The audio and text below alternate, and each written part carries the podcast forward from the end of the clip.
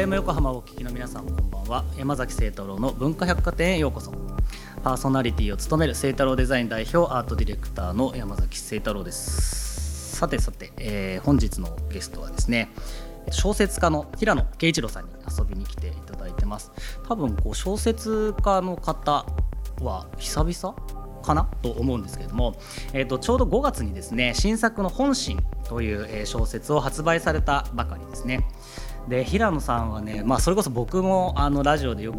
話をしてますけど本はねすごい昔からまあ読んでるというか、まあ、読まされているというかという感じなんですけど僕が多分高校生の時だと思うんですね。高1かなんかの時に平野さんがまデビューをされてで、まあ、それをねあの、まあ、手に取ってわあ難しいなって思った記憶が一番最初の平野さんの本との出会いという感じですね。で、まあ、最近の本もいろいろ読ませていただいてるんですけど、まあ、すごいこう変遷があったりとかねあの物語のテーマ性みたいなものがあったりとかするので、いろいろお話を聞いていきたいなというふうに思ってます。えー、そんな平野さんと2週にわたってお送りをしていきます。文化百貨店ではメッセージもお待ちしています Twitter、Facebook、Instagram、 note の公式アカウントをフォローしてコメントやメッセージを送ってくださいそれでは山崎晴太郎の文化百貨店今夜も開店です。FM 横浜 Culture Department by 清太郎山崎本日の文化百貨店にお越しくださったゲストをご紹介します。平野圭一郎さんです。よろしくお願いします。よろしくお願いします。あのまあいろいろ最近の活動今までの活動お話を伺えればと思っておりますと。はい。で、えっと、今週はですね、まあ、新作のこの本心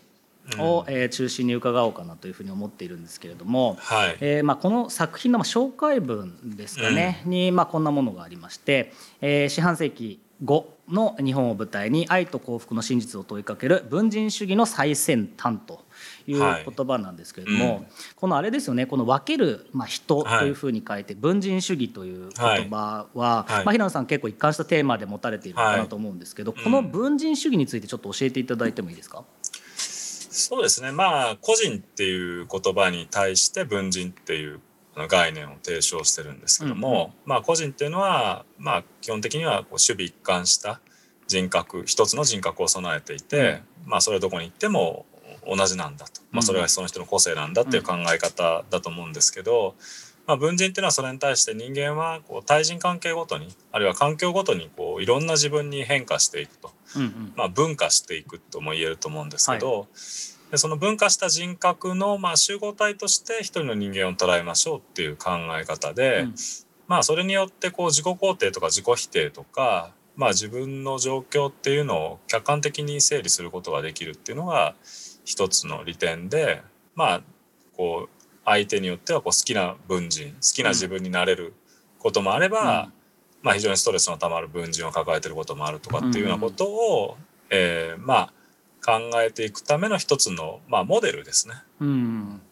これってちなみにこうなぜ思いついたというか、はい、思いつかなければそのままずっといくじゃないですか、うん。うん、なんでこういうのを気づいてこう発表するっていう、まあ、そういうことになったんですかね。まあ、あの私とは何かっていう本の中に詳しく書いてますけど、うん、一つはやっぱりどうしても対人関係の中であのコミュニケーションをこううまくいかせようと成立させようとすればするほど、うん、どうしてもその人向けの自分っていうのにならざるを得なくて、うんうんうん、まあその一方でやっぱり自分らしく生きなさいとか、うん、人は人私は私みたいな、はいはいはい、そのどこに行っても私は私みたいなことが美徳として語られてるっていうことの中で。やっぱりこう自分がこういろんな自分になってしまうってことに最初はネガティブな感情を持ってたんですね。うん、まあそれはなんか人の思惑に翻弄されて本当の自分を生きてないんじゃないかっていう、まあその本当の自分が一つだけっていうのは非常に苦しくてですね。うん、でもう一つはやっぱり就職っていうのをこう具体的に考えながらじゃあ何の仕事をしたいのかっていうことを、え考えようとした時にまあ本当の自分はどういう人間でその自分が本当にしたいことは何なのかってことはやっぱり考えなきゃいけなくって、うん、まあそれが出身と結びついて自分の長い人生を決定する問いになるっていうことが、うん、まあずっと続いてきたと思うんですけど、えー、なかなかやっぱり自分は本当はこれだっていうこう一つのものに見定めるっていうのは非常に難しくて、まあそうですよね。うん、しかもまあ就職とか終身雇用とかっていう制度あるいは状況自体がもう大きく変化してきていて、たとえ自分は本当はこういう人間なんだって思い定めてもそういう仕事をこう全うできるかどうかっていうのはもう全然状況的に分からなくなっていて。まあ、そういう中でむしろ人間っていうのはいろいろな自分を備えていて、うん、その全てを本当の自分というふうに捉えた方が現状に合致してるんじゃないのかっていうようなことを考え出したんですね。ね。でそのまあなんとなく自分にはいろんな顔があるっていうぐらいのことはみんな、その自覚はしてると思うんですけどまあその概念をデザインするというか。うん。まあそれを言葉を与えないとやっぱりぼやっとしたこう、うんね、なんとなくそう思うっていう以上の話にならないんで、え。まあ文人っていう言葉をあの、まあ、置いた考案したんですね。なるほど。いわゆるデザインとかコミュニケーションの分野で、うん、いわゆるまあブランディングみたいなことを、まあ、仕事にすることが多いんですけど10年前とか15年前とかって、企業はどんなコンタクトポイントにおいてもやっぱり同じ姿勢であるべきだみたいな感じだったんですよね。ただ本当に最近ここ5年ぐらいかなサードウェーブの流れが来たぐらいのタイミングから、いわゆるそのダイナミックアイデンティティみたいな考え方で、例えばそのやっぱ月曜日と週末とだと人間ってやっぱ違うよねとか、キャンプにはスーツで行かないよねみたいな話がやっぱり出てくる中でその多面的に一つの企業をまあデザインしていくアイデンティティを作っていくみたいな考え方がやっぱ出てきてるんですけど、なんかその辺の考え方となんだろうなそのまさに文人っていう考え方と、なんか時代の大きな流れとなんか全部リンクしてるような気はしますよね。まあ、文人っていうことを言い出したのは十数年前ですけど、うん、最初はねやっぱりこうちょっと抵抗もあったんですよね。やっぱりそうは言っても私は私なんじゃないかっていう。うん、だけど10年ぐらいですごく状況が変わりましたよね。うん、でやっぱり一つはインターネットの登場ってのはすごく大きかったと思いますね。はいはい、その一人の人がこういろんな人と交わってる時に、いろんな顔を見せていろんな言葉遣いで語ってるっていうのが、はい、まあ可視化されましたし、社会の多様性にこう適応しようとするとどうしても自分自身が内的に多様化していかないと、うん、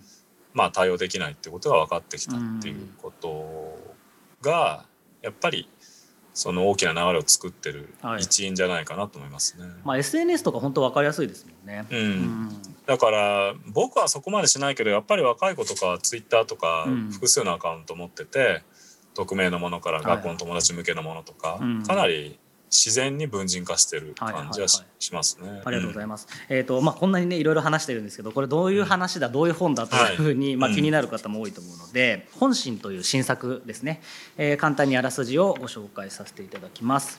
えー、舞台は自由史えー、と自由に死ぬですね自由史が合法化された近未来の日本です最新技術を使い生前そっくりの母を再生させた息子は自由史を望んだ母の本心を探ろうとします母の友人だった女性かつて交友関係のあった老作家。それらの人たちから語られる全く知らなかった母のもう一つの顔。さらには母が自分に隠していた衝撃の事実を知ると。いうことですね。はい、もうね設定からめっちゃ面白そうじゃんっていう 感じだと思うんですけど、うん、クララとお日様だったり、はい、い。わゆるその近未来におけるその、まあ、人間と、まあ、他者の関係だったりとか、うん、なんかそういうのがすごい大きいこうムーブメントになっているのかなというふうに思っていて、うん、で、まあ、その中のまあ一番ホットなところっていう感じで僕は受け取ったんですね。僕痛いのすごい嫌いなんですけど、はい、死ぬ時ってどうすんだろうとかやっぱ思うわけですよ。で特にまあ自分のね両親世代だったりとか、うん、まあ、あの祖父母の世代だったりとかのその終わり方みたいなものもねやっぱりこうリアルに見ていると、うなんかこれ正しかったのかなってね、まあ、正直思うとこもあったりとかするん。ですよね。でなんかそういうのもこうなんか自分の中で客観視しながらこうこうしながらまあ読んでたというところなんですけれども、はい、まあ、この設定はどうですかね？そのやっぱりその文人主義みたいなところをこう、まあ、伝えていくっていうのがまあ根底にはあるっていうことなんですかね？まあそうですね最初の発想はまあ僕の文人主義っていうのは基本的にはその、まあ、文人っていう概念はこうニュートラルな分析的な概念で、うん、まあ自分がこう対人関係の中でこう人格が分化していくっていう事実を考えるためのこう概念として提示してますけど、その上でじゃあどういう生き方がいいかっていうことになるとまあなるだけやっぱりこうストレスのない文人を生きる、うん、あの時間が多くなるような、こう人間関係なりこう状況なりっていうのを整理していくのがいいんじゃないかっていう助言になっていくんですけど、まあそれを考えていった時に人間が死ぬ時っていうのはじゃあどの文人でその死を受け入れるのかっていう問いにやっぱり突き当たらざるを得なくて、まあ最後の瞬間を迎える時にやっぱり幸福な文人で死を迎える方が、やっぱり不幸な文人で死を迎えるよりはいいんじゃないのかってことを考えた時にどうしてもやっぱりじゃあ誰と一緒の時の自分がいいのかとか、どこにいる時の自分がいいのかってことを考え出すとどうしても自分の死っていうののスケジュールをまあ自分で決めれないとそういうことは不可能に近いですから、死に死に目に遭うっていうのは難しいので、まあではこう果たして人間の社会っていうのは人間がこう自分がいつ死ぬっていうタイミングっていうのを決定することを許容するような社会制度になりうるかどうかっていうようなことを、まあちょっと哲学的な問いとして考えたかったんですね。なるほど。そして、えー、小説の中で印象的なキーワード。で、えー、最愛の人の他者性という言葉が、まあ、出てくるわけなんですけれども、うん、これを、まあまあ、息子と母の関係性の中で、うん、まあ、一つ描こうとしたっていうことだと思うんですが、これは何かこの背景というかあるんでしょうか？うん。まあ、やっぱり愛する人だからこそ理解したいっていう気持ちは多くの人があると思いますし、うん、理解してほしいっていうのはあると思いますけどでもこう全てが分かるってわけじゃなくって、うん、やっぱりどっかこう分からないところがあるっていうのが他者ですし、うん、生きてる人の場合はそのあなたの言ってること分かる分かるって全部言ってしまうとね、うん、その向こうからの反論があるので、はい、それはちょっと違うっていうな。だけど亡くなってしまうと相手が反論できなくなるから、やっぱり愛する人のことを全て分かったようなあの気になりがちですよね。でだけどやっぱり愛する人だって他者だし、まあ、文人主義的に言うとやっぱり自分の知らない面っていうのはもうたくさんあるはずなんでうん、でまあ、そういう他者がまずこう何を思ってるのか本心として、うん、とやっぱりこうどう生きたいっていうことを考えてる時にそれがまあ理解できることであればもちろんね賛同すればいいと思いますけど。うんおよそ自分がこう賛同し得ないようなことを考えたり決断したりした時に、うん、まあ、それを全て受け止めてその同意するのが愛なのか、うん、やっぱりそこに介入するっていうのが愛なのかっていうのことを考えたかったんですよね。その時にやっぱり他者性っていうことがすごく重要になってくるんじゃないのかなっていうふうに考えてました。なるほどですね。ありがとうございます。えー、それではここで一曲いきたいと思います。平野さん曲紹介お願いします。はい、えー、ラリー・コリエルで、えー、ベラクルーズという曲です。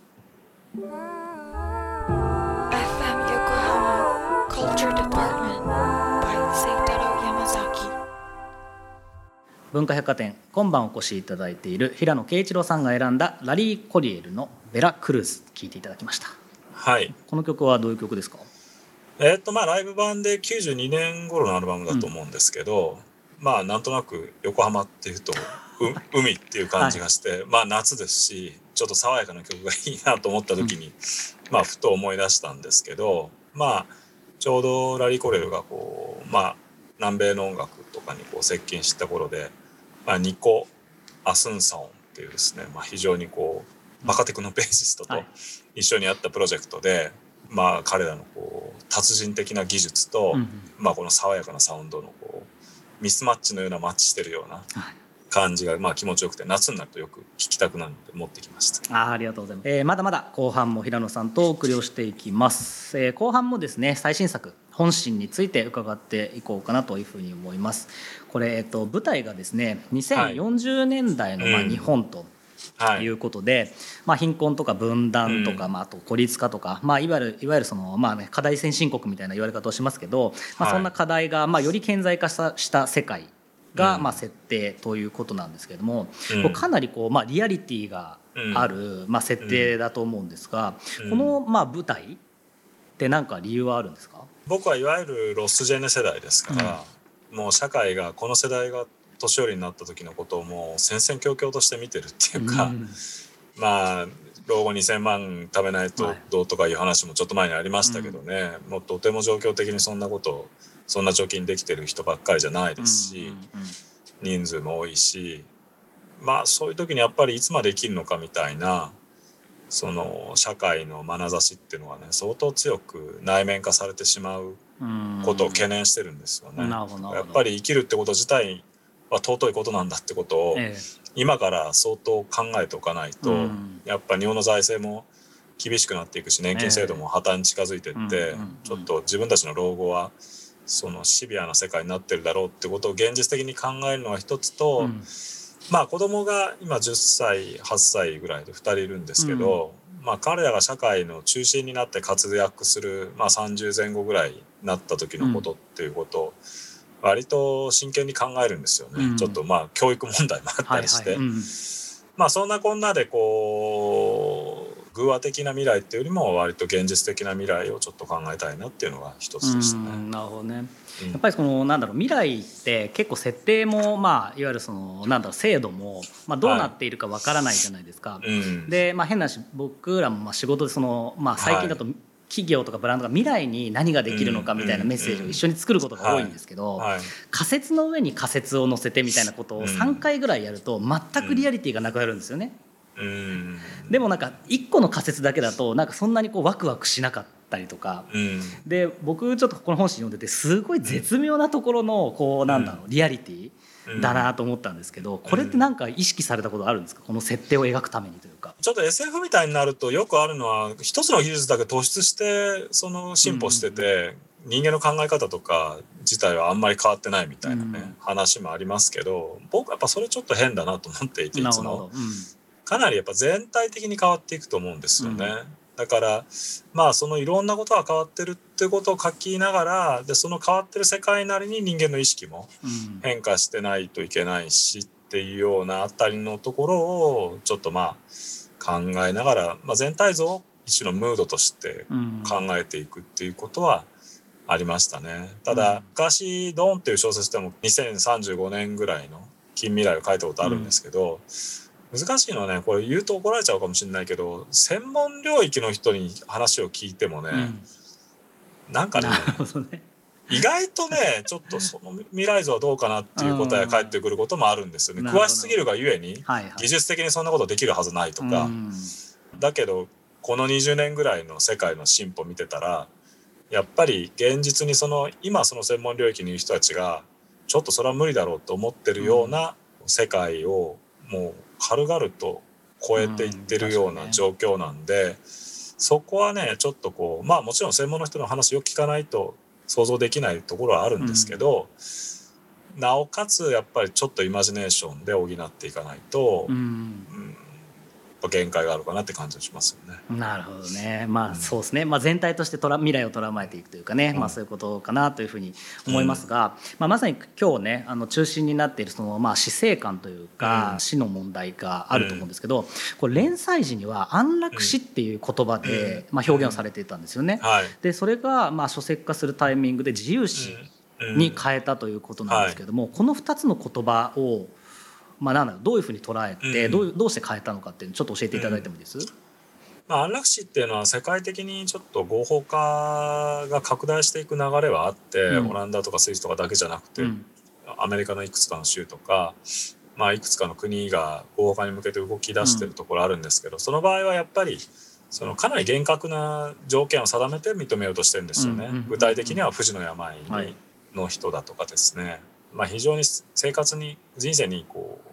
難重してるような人たちが対象っていうふうになっててやっぱりね社会的な弱者でしょ一種の。はい、うん。の人たちにねどっかでやっぱその問いを押し付けるような形で安楽死の問題を、うん。あるいはこう自その死の自己決定権の問題を議論しようとしていくとどっかでねやっぱいつまで生きるのかっていうのをね問いを突きつけるような非常に恐ろしいこう優勢思想的な発想になってしまうっていうところがあるんですよね。うんだから、まあ、死の自己決定権ってことを考えるんだったらやっぱり人間全体の問題として考えなきゃいけないっていうのと、その連載時はその今定められてる条件っていうのがもう無限に拡大されてっていう方向から出てきた概念っていう風なうんうんうん捉え方をしてたんですけどむしろやっぱりこう自由って言葉がすごく今両義的になってはい。てもともとはそう開放感のある肯定的な言葉だったはずなのに、うん。新自由主義以降、まあ、はい。自己責任論と結びついてしまったネガティブな響きもあって、うん。まあ、この自由っていう言葉の両義性がこの問題を考えていくときにはこうすごくいいんじゃないのかなっていうようなことを考えて、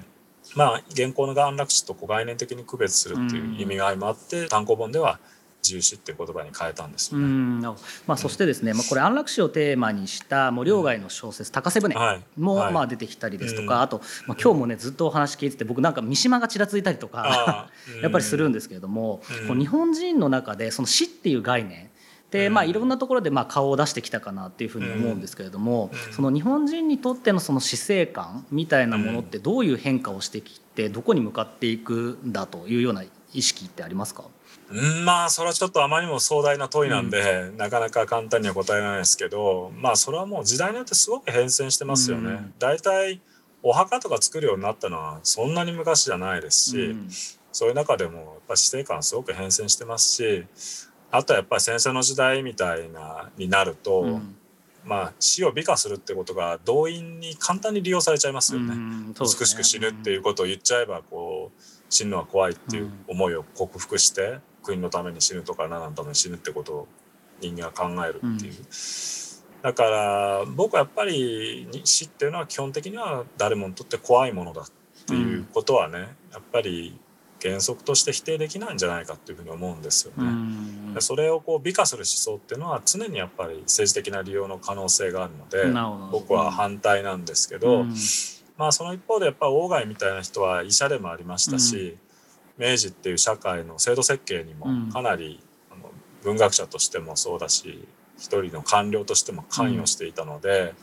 死っていうのをどういうふうに捉えるかっていうことをあの時代の他の作家とはちょっと全然違う認識で見てますよね。うん、だから高瀬舟とかもほとんど強調されてこなかったんですけど、うん、自殺を試みてしまったその兄弟の一人とそのお兄さんがね、やっぱりもうほとんどこう生きてるだけっていうか全く人間らしい生活を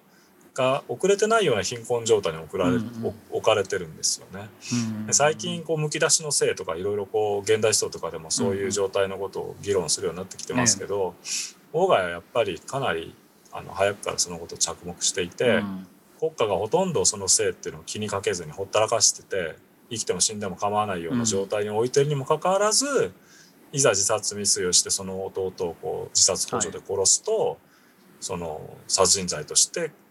刑罰の対象になるっていうところに、やっぱり彼はすごく大きな矛盾を見てたんだと思いますね。